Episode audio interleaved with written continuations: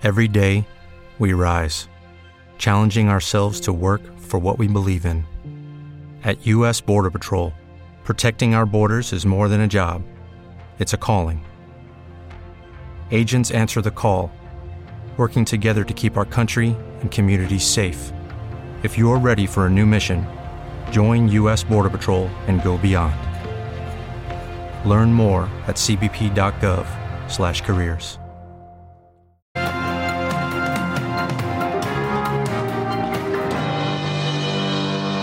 De la mañana nos acompaña en este primer análisis del día Iván eh, Díez Sainz, Partner and Business Development, director de Lombia Capital. Iván, muy buenos días. Buenos días.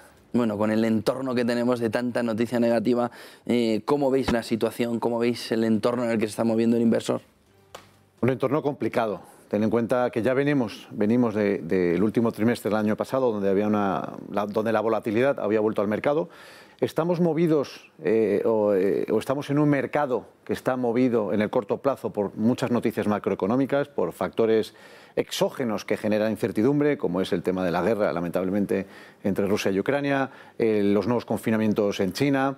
Todo eso lo que está generando es incertidumbre y el mercado es lo que no quiere. Por eso nosotros decimos que ahora más que nunca es esencial tener una visión de largo plazo.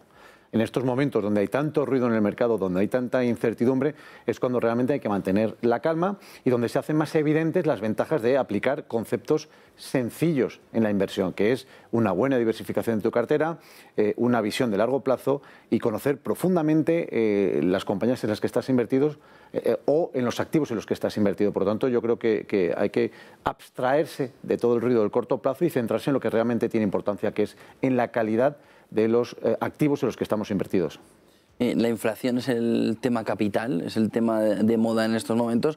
¿Cómo le afecta a la bolsa? ¿Cómo le afecta al mercado esta inflación? Acabamos de conocer que Reino Unido, su inflación se va al nueve por ciento, la más alta en los últimos cuarenta años. ¿Cómo le afecta al mercado?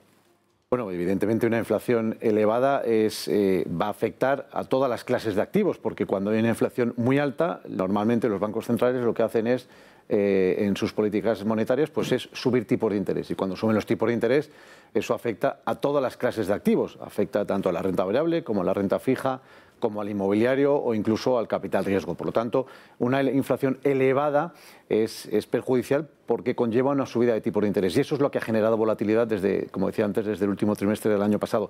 Por lo tanto, es muy importante. Antes decía que era más esencial que nunca una visión de largo plazo, pues ahora es muy importante a la hora de invertir, más esencial que nunca, eh, invertir en compañías que tengan poder de fijación de precios, es decir, compañías que sean capaces de trasladar esa subida de la inflación, esa subida de sus costes a sus productos o servicios finales, porque estas que puedan hacerlo, estas compañías que puedan hacerlo, pues verán cómo sus márgenes no se ven afectados o se ven afectados de manera muy pequeña. Eso es, eso es importantísimo. Entonces, lo que nosotros decimos es, eh, al final, mmm, comentabas el tema de la inflación en el Reino Unido, nueve coma uno, nueve, siete, seis, sigue siendo una inflación elevada.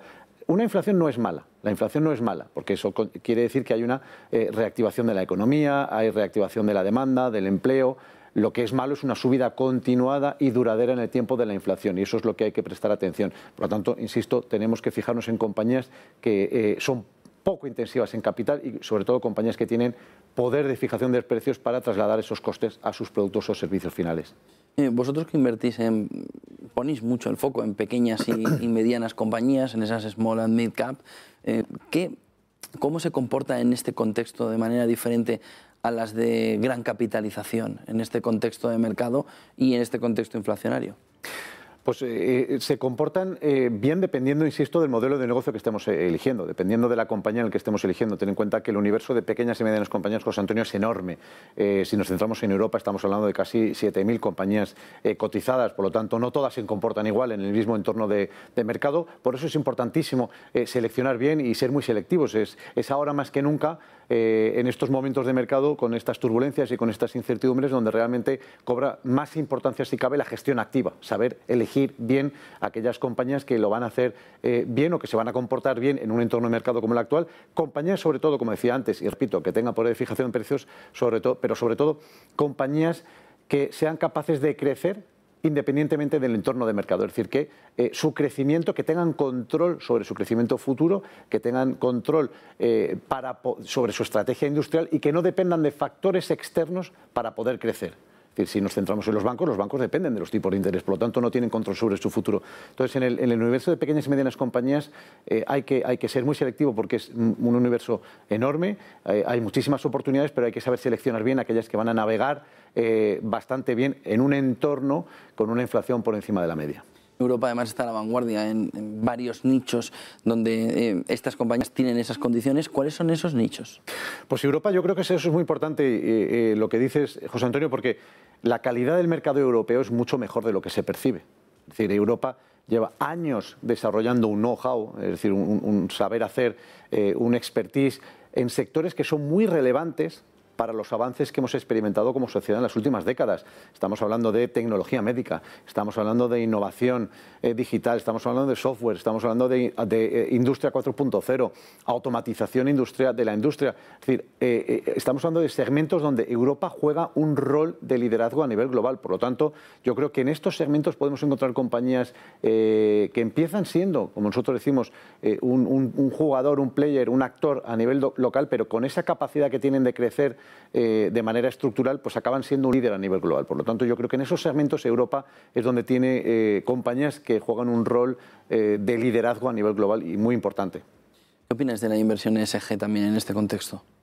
Bueno, yo creo que es algo en lo que dentro de diez años no hablaremos de ello. Yo creo que dentro de diez años será algo que ya tendremos integrado. Yo creo que eh, cuando tomemos decisiones de inversión eh, analizaremos una compañía no solamente por sus eh, eh, aspectos eh, financieros, sino también por sus aspectos extrafinancieros. Esta tendencia que estamos viviendo de sostenibilidad, de, de integrar criterios E S G, es, es, va a tener un impacto muy positivo para, para la sociedad y para la creación de valor a largo plazo. Eso lo que está haciendo es alentar a, a las empresas a elevar sus estándares en el trato con sus empleados, con el medio ambiente eh, y yo, con la sociedad en su conjunto. Yo creo que esto es, esto es importantísimo y sobre todo cuando estás invirtiendo a largo plazo, porque si estás invirtiendo a corto plazo, estos aspectos de sostenibilidad o de integrar criterios E S G eh, te da igual si inviertes a un día, a una semana, a un mes, pero cuando estás buscando crecimiento a largo plazo, cuando estás invirtiendo eh, en compañías con una visión de largo plazo, eh, la integración de criterios E S G es primordial, es importantísimo. Al final nosotros pensamos que aquellas compañías que, bueno, pues que ayuden a resolver los problemas de la sociedad y del planeta, pues están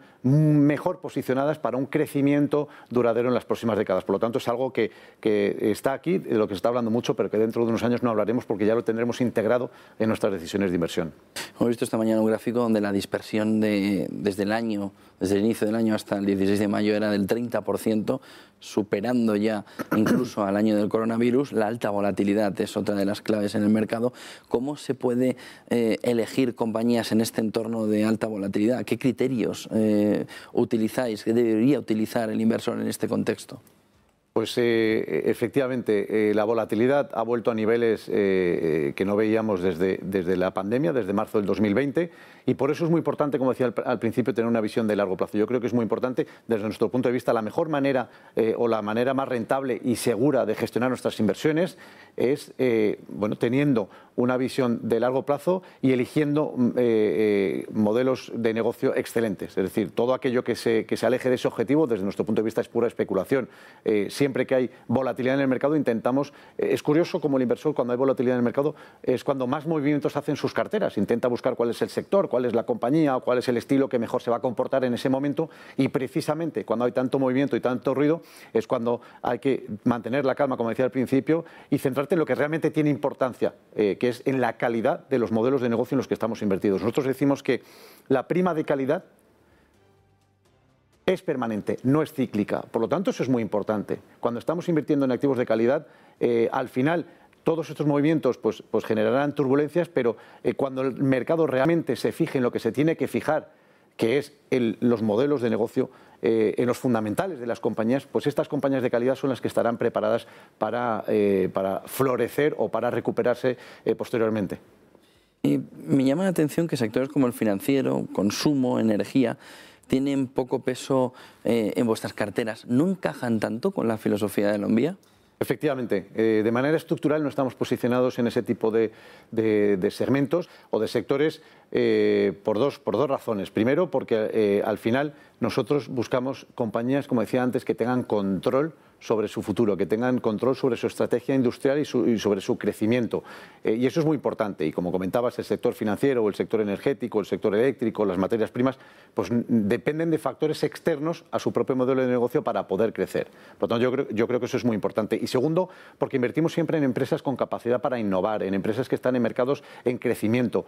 Eh, no invertimos en empresas que están en procesos de, rest- de reestructuración, que son poco innovadoras, que están en mercados maduros. No invertimos en empresas que, que de, de conceptos, no invertimos en empresas que se vayan a beneficiar por un momento, por un momentum de mercado de corto plazo. Por lo tanto, al final invertimos en empresas que tienen esa capacidad, que tienen, insisto y repito, control sobre su futuro y que tienen capacidad para eh, el, los frutos de su éxito reinvertirlos para seguir creciendo, para seguir innovando y para convertirse en tres, cinco, siete, diez años en un líder a nivel global.